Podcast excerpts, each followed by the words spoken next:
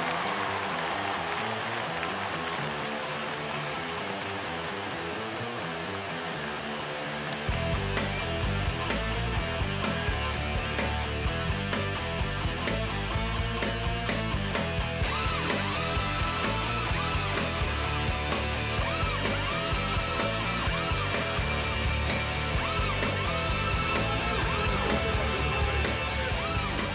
Hola, ¿cómo están? Bienvenidos a Zona de Gol. Qué gusto que estén descargando este podcast. Aquí nos encontramos empezando la semana más esperada del año en la NFL, la semana de Super Bowl.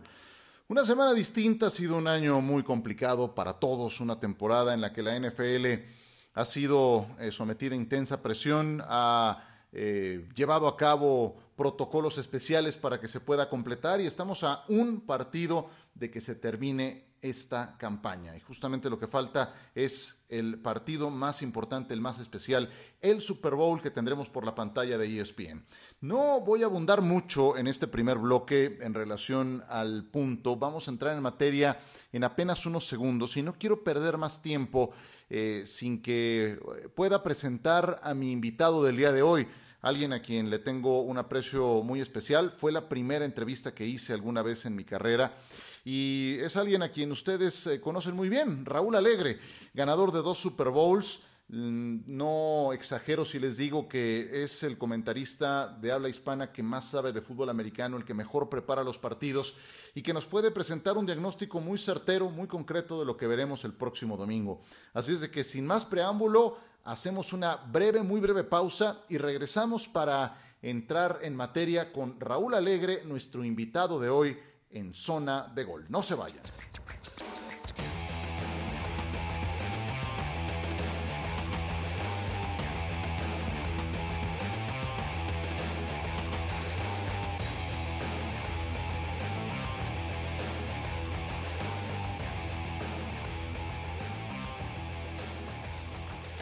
Continuamos con esta misión de zona de gol en semana de Super Bowl. Dos veces ganador del juego grande de la NFL en Super Bowl.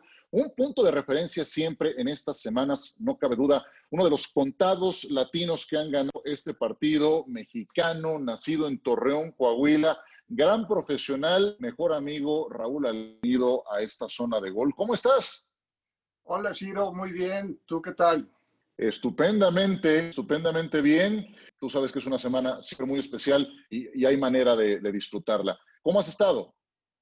Eh, bien, bien. Aquí eh, ahorita en etapa de preparación. Como bien sabes, eh, no voy a estar en, en Tampa. Bueno, casi nadie va a estar en Tampa, pero yo no estoy involucrado en, en ninguna transmisión, pero estoy haciendo mi análisis del partido exactamente igual como si fuera a ser parte de una transmisión.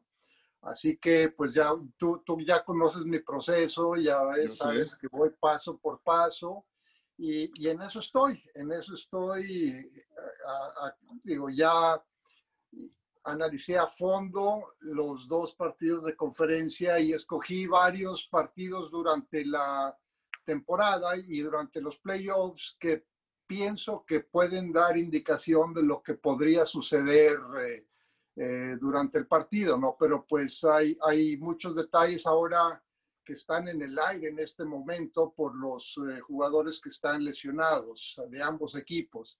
Y eso, por supuesto. Si, si, te das cuenta, el viernes que fue el último reporte de lesionados, todavía había jugadores que estaban eh, clasificados como dudosos y dudosos, como bien sabes, quiere decir que es el 75% de que no jueguen.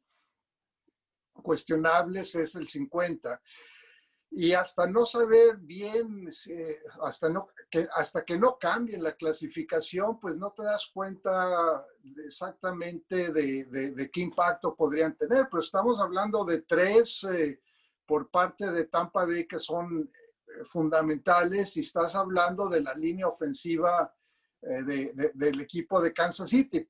¿Tú te imaginas que van a usar la misma línea ofensiva con la que terminaron el partido contra Buffalo? Pero no es seguro. O sea, Mike Remers, el que terminó de tackle eh, izquierdo, tiene mucha experiencia, de hecho fue titular en el Super Bowl 50, pero permitió tres capturas. Von Miller le debe su MVP a, a, Mike Reynolds. Por supuesto. A, lo que voy es que todos asumimos que va a ser Reimers quien fue titular de tackle derecho gran parte de la temporada a, partir de la lesión de Mitchell Schwartz.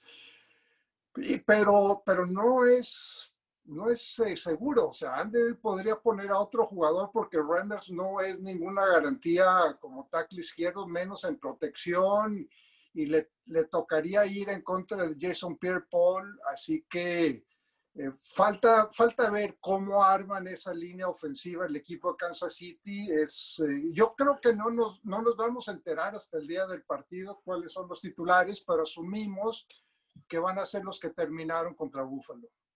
Pues eh, eh, Raúl dice que no está todavía eh, completo en su proceso de preparación. Yo sé cómo es ese proceso de preparación y les digo que ya a las alturas de la semana puede entregarnos, como pueden darse cuenta, claves muy importantes para el partido. Así es de que más adelante te voy a pedir que nos des tus detalles a seguir, pero eso viene en un instante más.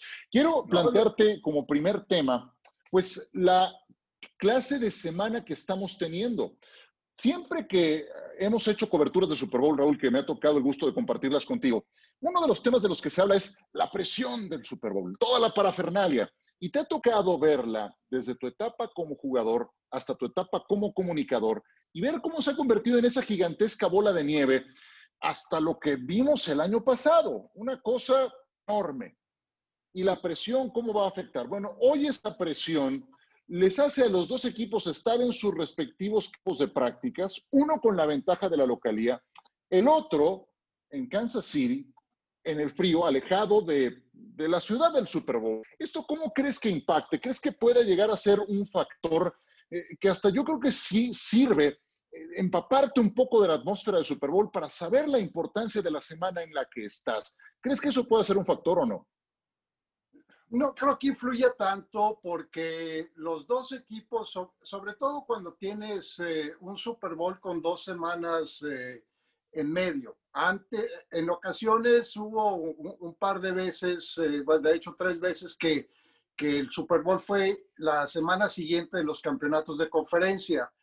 Ahí sí influiría mucho el estar en una situación diferente, pero lo que sucede normalmente es que la, en la semana que acaba de concluir el, el, sábado pasado, los equipos pusieron, yo te diría, el 80% de, de su plan de juego. Esta semana o la semana del Super Bowl, tú te dedicas eh, a, a, dos cosas. Una, a lo que se llama, en inglés se llama situational football en el fútbol de situaciones, ofensiva de, de, los dos minutos, defensiva de los dos minutos, jugadas de tercer y corto, jugadas de cuarto y corto, conversiones de, de dos puntos, eh, jugadas dentro de la yarda 20, etcétera, etcétera. Esas son lo que se llama situaciones especiales y esas son las que normalmente los equipos las hacen los viernes. El viernes está dedicado prácticamente en un 90% a, a, ese tipo de, de jugadas. Y en la semana del Super Bowl las dejas para la semana previa, ya que estás allá, y repasas tu plan de juego. Tu plan de juego ya lo pusiste, ya hiciste las prácticas de ciertas cosas que vas a, a, reforzar o que vas a introducir porque no tengas duda que ambos equipos vayan a sacar algo nuevo para, para el partido, algo que no han mostrado en, en, la temporada o la vez que se enfrentaron en la semana 12. Y tratas de enfatizar, o por lo menos esa fue mi experiencia, las situaciones especiales, que al final de cuenta son las que terminan definiendo el partido. ¿Qué pasó el año pasado? Tercera y quince. Tercera y quince cambió completamente el rumbo del partido. Un equipo la jugó muy bien y el otro equipo la jugó pésimamente eh, mal. Así que eso se va, pero los equipos ahora, no teniendo que viajar, no tienen la presión de todavía tiene que cumplir con los medios de, prensa eh, los eh, miércoles y jueves, pero va a ser a través de Zoom. Sí, o sea, va, a ser, o sea, no vas a tener que subirte al camión y, bueno, muchas veces tienes que, lo haces, bueno, no muchas veces, siempre lo haces en tu hotel. No tienes que estar eh, enfrente. De todas maneras, tienes que cumplir con eso pero estás en, tu medio ambiente al cual estás acostumbrado. O sea que yo pienso que los equipos van a llegar mejor preparados al partido. Y sí, lo que tú dices, sí, sí tiene, hay jugadores que sí les gusta y disfrutan, sobre todo los que ya estuvieron en ese, que en este caso es, no, sé, dos terceras partes del plantel de Kansas City estuvo el año pasado. Eh, eh, eh, en Tampa Bay solamente, o sea, están Gronkowski y, Brady, de los que tienen, yo tengo que revisar el, roster, pero estoy, creo que son los únicos dos que Jason Pierre-Paul. no, Jason Pierre-Paul estuvo en el 2011 eh, no estoy seguro. Eh, creo que sí estuvo en el 2011, sí. Casi seguro que sí. Oye, te quiero preguntar eh, el tema del que todo mundo habla, porque pues obviamente es un duelo que paraliza por las figuras tan atrayentes que son sus corebacks. Uno, la leyenda Tom Brady, el otro, el mejor coreback de la actualidad, que es Patrick Mahomes, con una brecha generacional de 18 años, lo cual es también récord en la historia de Super Bowls para dos corebacks. Decía Tony Romo, si Mahomes no le gana el domingo a Brady, entonces jamás podrá alcanzarlo en la discusión del mejor de la historia. ¿Qué opinas de lo que dijo Romo y te parece justo que le pongamos el listón tan alto a Mahomes, que tiene 25, que apenas va empezando su carrera y que si ganara el próximo domingo habría logrado el 15% de lo que Brady ha logrado en su carrera? No, mira, yo no estoy de acuerdo con lo que dijo Tony Romo, porque sería equivalente a decirle a, Tom Brady que no es el mejor de la historia porque Peyton, eh, Eli Manning le ganó dos veces, o porque perdió contra, contra Nick Foles. Así que si este juego, esta victoria que, o derrota que si, llegara a ser el caso para Patrick Mahomes, no definiría su carrera en lo absoluto. Él todavía va a tener tiempo de, regresar y ahora va a ser muy difícil que por independientemente de lo bueno que sea Patrick Mahomes, va a ser, va a ser muy difícil que llegue a 10 Super Bowls. Y la razón es porque Andy Reid tiene 62 años. Cuando Brady ganó su, su primer Super Bowl, Belichick tendría, no sé, unos 47, 48 años, habría que sacar eh, las cuentas, ¿no? Pero estaba, estaba joven, era pues más o menos de tu edad, jovenazo.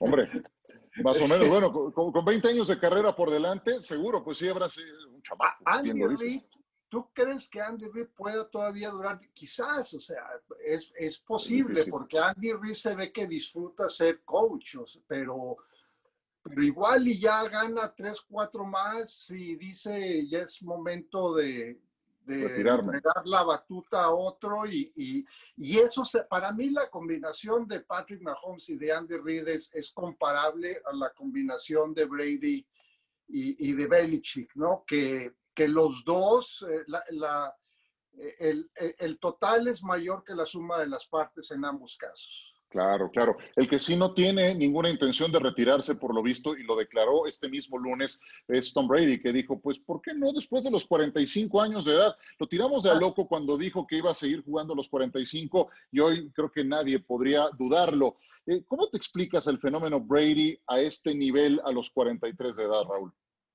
No, no me lo explico, Ciro, no sé, o sea, él tiene su programa, ahorita el programa ese TV12 o TV12. Sigue vendiendo, ¿eh? Sigue vendiendo muy bien. Como pan caliente porque la gente dice, bueno, aquí es la manera de mantenerme activo y de mantenerme en buena condición a un nivel óptimo. Sí, sí, sí notas que, que Tom Brady ah, ha bajado mucho en sus facultades físicas, pero yo recuerdo el año pasado, ahí contigo, bueno, no tanto contigo, pero con otros que nos acompañaban en NFL Live, diciéndoles, es que Tom Brady no está... Cercano al retiro, sí. No está disminuido, o sea, no tiene elenco a su alrededor, pónganle jugadores y va a volver a rendir. Y la, la, manera como lo está haciendo, el, el que pueda jugar eh, sin lesiones o, o, si tiene lesiones que las pueda superar y que a los 43 pueda lograr lo que... Yo no veo que tú digas, bueno, es que la potencia en su brazo es, mucho menor que la que tenía hace 10 años. los pases siguen llegando, la velocidad de los pases hacia las bandas y la precisión, no hay mucha diferencia. O sea, ¿cómo? No tengo explicación, Ciro, ojalá la tuviera y ese sistema quizás funciona, la, la, nieve de aguacate, jamás la he probado, pero parece ser que, que, tiene, que tiene toques mágicos esa nieve de aguacate que tanto le gusta. Yo, yo tampoco la he probado, pero las de Tepoztlán son muy buenas y muy, mucho más variadas, eso sí te puedo decir. Eh, te voy a hacer una pregunta más antes de caer a los detalles a seguir al menos voy a querer que me compartas uno, pero esa es la siguiente pregunta. Antes, te quiero preguntar de los jefes de Kansas City. ¿Esta versión 2020 de Kansas City es mejor que la del equipo que hace un año se coronó en Miami? ¿Sí o no y por qué? Ah, yo, yo no creo por la línea ofensiva. La línea ofensiva para mí es, es, es bastante, es una incógnita eh, defensivamente es prácticamente el mismo equipo. Eh, tienen al novato este eh, Sneed que, que, ha jugado bastante bien, es la Jarius Sneed. han, no perdieron en realidad a, a ningún jugador. Chris Jones, si recordarás, el año pasado estuvo lesionado y, fue entrando en ritmo y, para el Super Bowl estuvo, fue, fue una pesadilla. Eh, ofensivamente, eh, la gran diferencia que yo veo es la línea la ofensiva. El año pasado llegaron, si te pones a ver, estaba Eric Fisher fuera, Mitchell Schwartz fuera, eh, Tardif está fuera. Wisniewski eh, fue titular el año pasado y, regresa, pero empezó con Pittsburgh esta temporada. Y Allegretti, eh, eh, Allegretti me parece que es, es mi primo lejano, por cierto. Sí, sí, sí, del italiano, de sangre italiana, muy bien. Sí, Allegretti creo que ha jugado bastante bien, pero esos tackles, la verdad, para mí, en contra de los mejores siete frontales que hay en la NFL, porque yo pienso que Tampa Bay tiene el mejor grupo de siete frontales que hay. Eh, es, es lo que los hace un, o sea, ¿por qué te diré que si les das una calificación que el año pasado eh, tenía un 10, este es un 9.5, pero, pero sí pienso que, que, el otro, el, equipo del año pasado era, eh, quizás eh, eh, un poco mejor que, el de este año. Estás hablando de tres de los cinco titulares de la línea ofensiva del año pasado que no están para este partido. Y de los frontales del front seven, de los que hablas del equipo de Tampa Bay, si ya eran buenos, creo que el salto de calidad que dan con la inclusión reciente de Vita Bella también es muy importante para esa presión por el centro. Estaba incontenible en el partido de la final de la conferencia nacional. Detalles a seguir. Yo sé, Raúl, que publicas varios y que eso está todavía en el horno, en una fase primaria. Dame uno nada más. Uno cuando Kansas City tenga el balón. Alguno que hayas identificado. Yo sé que ya debes de tener al menos uno. Dame uno cuando Kansas City tenga el balón acuérdate que los detalles a seguir son preguntas, son preguntas que yo quiero contestar a lo largo del partido. Y lo primero que voy a, ver es eh, cuál es el, plan ofensivo de, Kansas City al iniciar. Y no creo que sea muy diferente al que usaron la, temporada pasada. Si recordarás, eh, al principio del partido el año pasado eran eh, pases rápidos, sacar a Mahomes de la bolsa de protección, porque la, línea defensiva de San Francisco en el primer cuarto estaba entera. Esa línea defensiva ganaba, todos los, ganaba los duelos contra la línea ofensiva de Kansas City, pero por diseño Andy Reid le daba protección a Mahomes, pero Mahomes tuvo problemas eh, por tres cuartos y medio. Hasta la jugada esa de tercera y quince, Mahomes tenía dos intercepciones y estaba teniendo un partido muy por abajo de, de su nivel. ¿Qué pasó? La línea defensiva y la de, de San Francisco se empezó a agotar y ya no llegaban ya presionando, ya tardaban en llegar. Para mí la condición física de la línea defensiva de, de Tampa Bay va a ser clave y habrá que ver del otro lado, tienes a Jason Pierre-Paul y y tienes eh, por otro lado a Shaquille Barrett. A ver, te, te, pregunto, ¿cuáles son sus suplentes? Ah, los caray, los, los, suplentes no los tengo ubicados. Te ubico los cuatro linebackers eh, sí, que tienen, pero los No, no, no, precisamente Wild, eh, esa es mi pregunta, eh, mira. Levante David, los internos, sí. Sí, no, no, pero yo digo, ¿quién va a entrar en lugar de Shaquille Barrett y Jason Pierre-Paul? Ah, mira, tú, tú ves Ah, tienes a Don Cansu, tienes a Vita Vea, pero también tienes a Rahim Núñez Roches y tienes a, Steve McClendon. Esa es una rotación de cuatro que los puede mantener frescos todo el partido. Del otro lado, te voy a decir quiénes son. Son Anthony Nelson, número 98, y, eh, eh, y el otro es Cam Gill. Ambos jugaron eh, contra contra Green Bay esporádicamente. Entonces, pueden aguantar Jason Pierre-Paul y Shaquille Barrett en el último cuarto al mismo ritmo de como van a querer empezar. Y si el plan ofensivo de Andy Reid va a estar diseñado para desgastarlos y para que lleguen eh, al último cuarto y ya agotados, no no puedan presionar y entonces las trayectorias profundas, las trayectorias que tardan un poquito más tiempo en desarrollarse, puedan eh, empezar a, funcionar. Y otra cosa que va a ser, hay que ver si, si estuve viendo el partido contra, eh, o sea, contra Búfalo y usaron lo que se llama personal 11, que es un corredor, un ala cerrada y tres receptores. Eh, eh, prácticamente en, 80%. Cuando se lesionó eh, el, eh, Eric Fisher, prácticamente cerraron con personal 12 o, o, 22.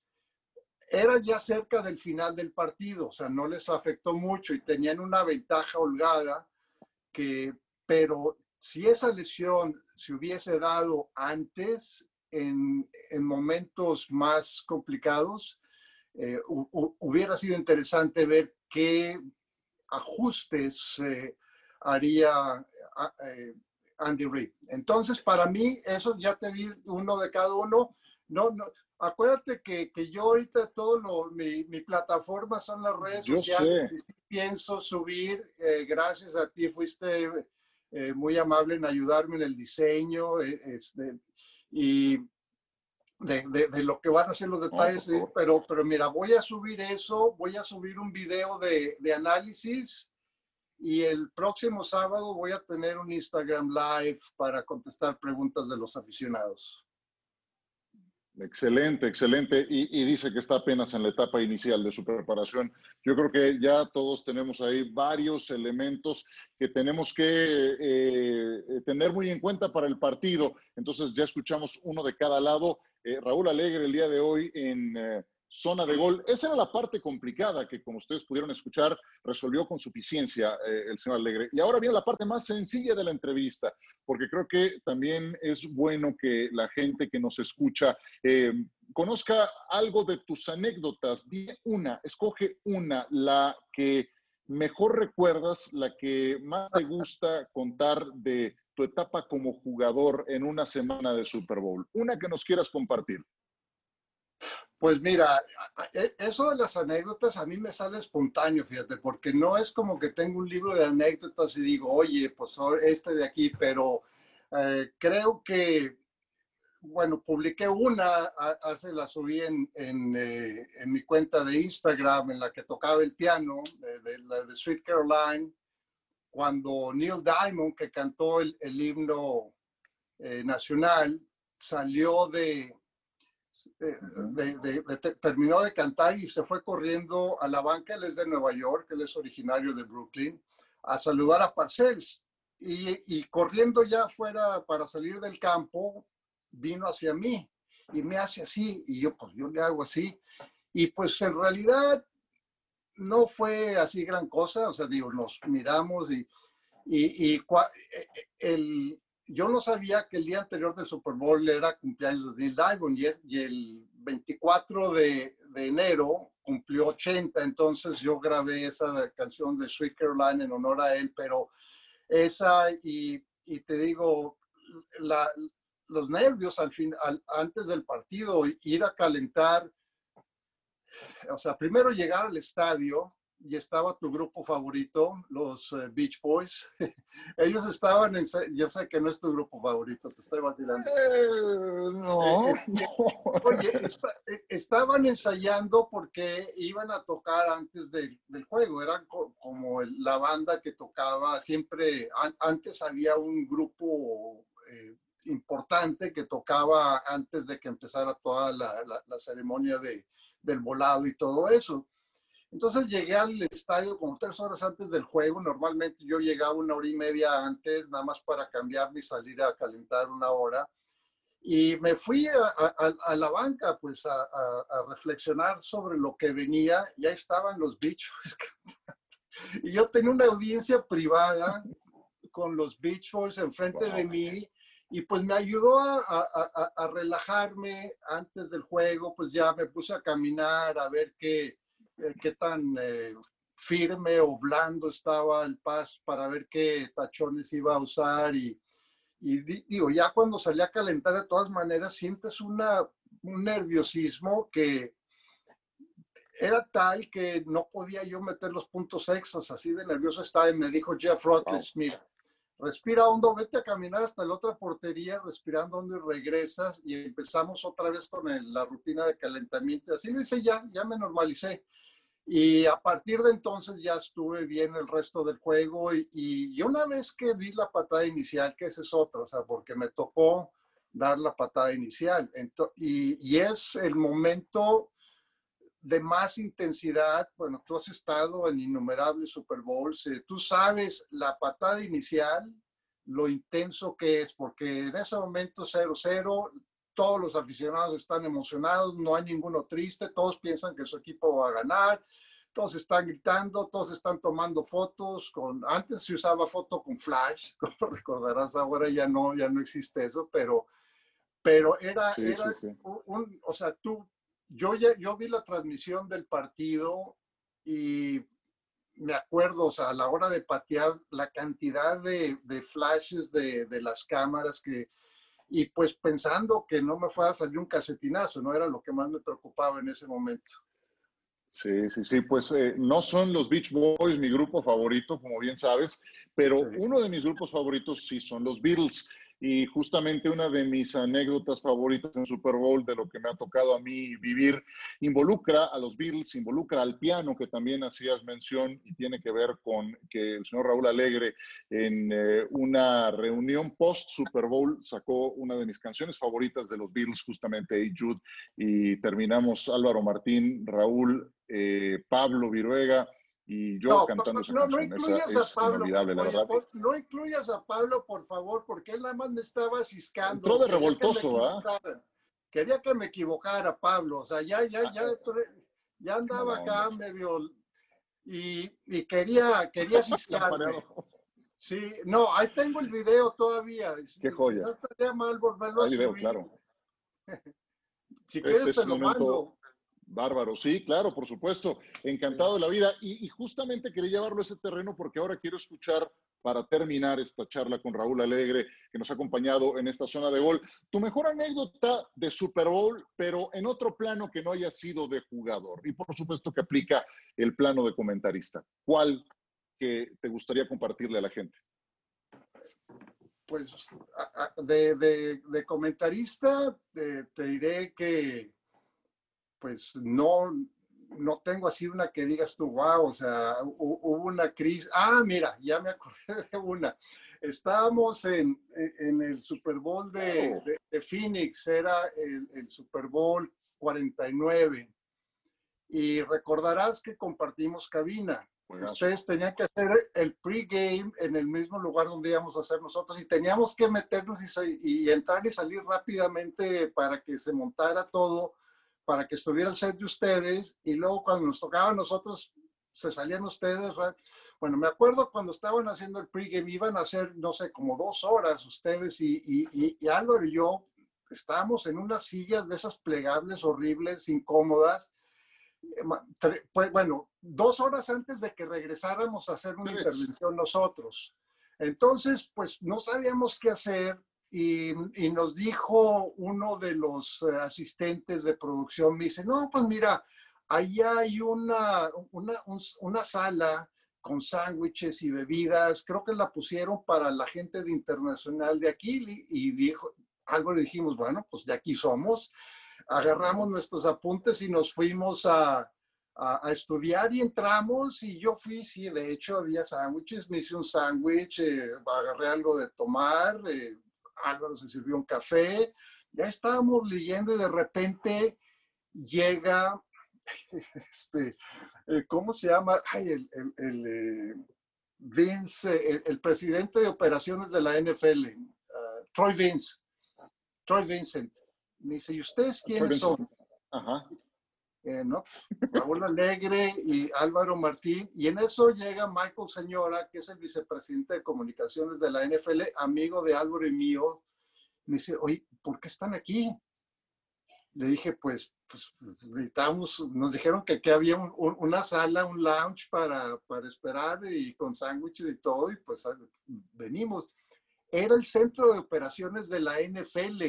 Troy Vincent estaba tan desesperado que le habló a seguridad que llegaron todos acá, así como tipo el servicio secreto que le habla, que hablan así A, sacarnos y, le dice, do not let these individuals back in. O sea, entonces, pues, Álvaro y yo nos atacamos de la risa porque pues nos dijeron que había una sala con, con comida y, y cómoda pero era el centro de operaciones de la NFL donde Troy Vincent estaba revisando todo y estaba furioso. Michael Señora estaba atacado la risa porque pues, entendió cuál era la, la eh, o sea, el malentendido, ¿no? Sabía que no lo habíamos hecho, pero pues cómo nos colamos porque había seguridad y yo creo que nos vieron con traje y corbata y dijeron, pues estos son, eh, y traíamos gafetes además, así que dijeron, no, pues estos están autorizados para estar acá, pero ¿cuál? No estábamos autorizados. Habrán pensado, son personas importantes y en eso no se equivocaron.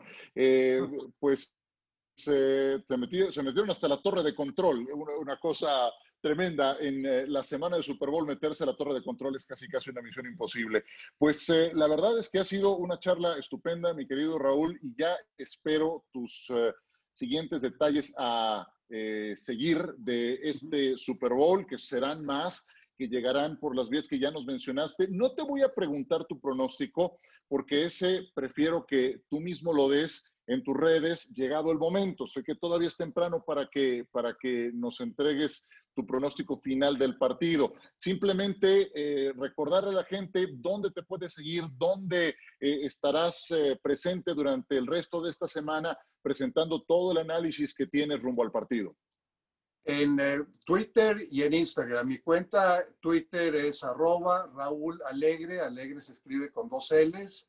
Y la de Instagram es, es arroba RE de Raúl Enrique Alegre. Y ahí voy a estar eh, ahorita eh, la tecnología me metió una zancadilla porque ya mi teléfono ya no tiene memoria, ya los 64 gigabytes de memoria están agotados. Acabo, como te mencionaba hace rato, fui a comprar uno nuevo, pues no me va a llegar hasta el jueves o viernes, o sea que no va a poder subir videos antes de que tenía, o sea, me habían pedido uno respecto a, al canje de Goff y y, de Stafford entre Detroit y, Los Ángeles, pero pues lo voy a poner en mi, en mi nota que voy a subir mañana en lugar de grabar un video y, y pues no va a poder hacer nada más hasta que me llegue el, el, material nuevo. Perfecto, pues eh, estaremos muy pendientes. Poca gente lo sabe, pero la primera entrevista que hice, teniendo apenas 17 años de edad en 1991, fue justamente a nuestro invitado del día de hoy, a Raúl Alegre, entonces jugador de la NFL, ya con dos anillos de Super Bowl, y el mismo Raúl que ustedes escuchan con esa amabilidad y claridad en sus eh, comentarios fue el que me atendió hace casi tres décadas. Mi primera entrevista, él no lo sabía en ese momento, pero me trató con esa misma gentileza, con esa amabilidad que le caracteriza. Raúl, pues, ¿qué te puedo decir? Extraño esos eh, tiempos de normalidad. Esta es una semana diferente para todos. Es una semana de Super Bowl y eso hace que sea especial, pero igual que muchos, igual que todos, extraño aquella normalidad. Te agradezco mucho estos minutos en esta zona de gol, que no sea la última vez. Esperemos saludarnos muy pronto y disfrutar el partido. Muchísimas gracias. Gracias a ti, Ciro. Suerte con todo. Suerte Seguro que sí. Muchas gracias a Raúl Alegre. Nosotros continuamos en esta zona de gol.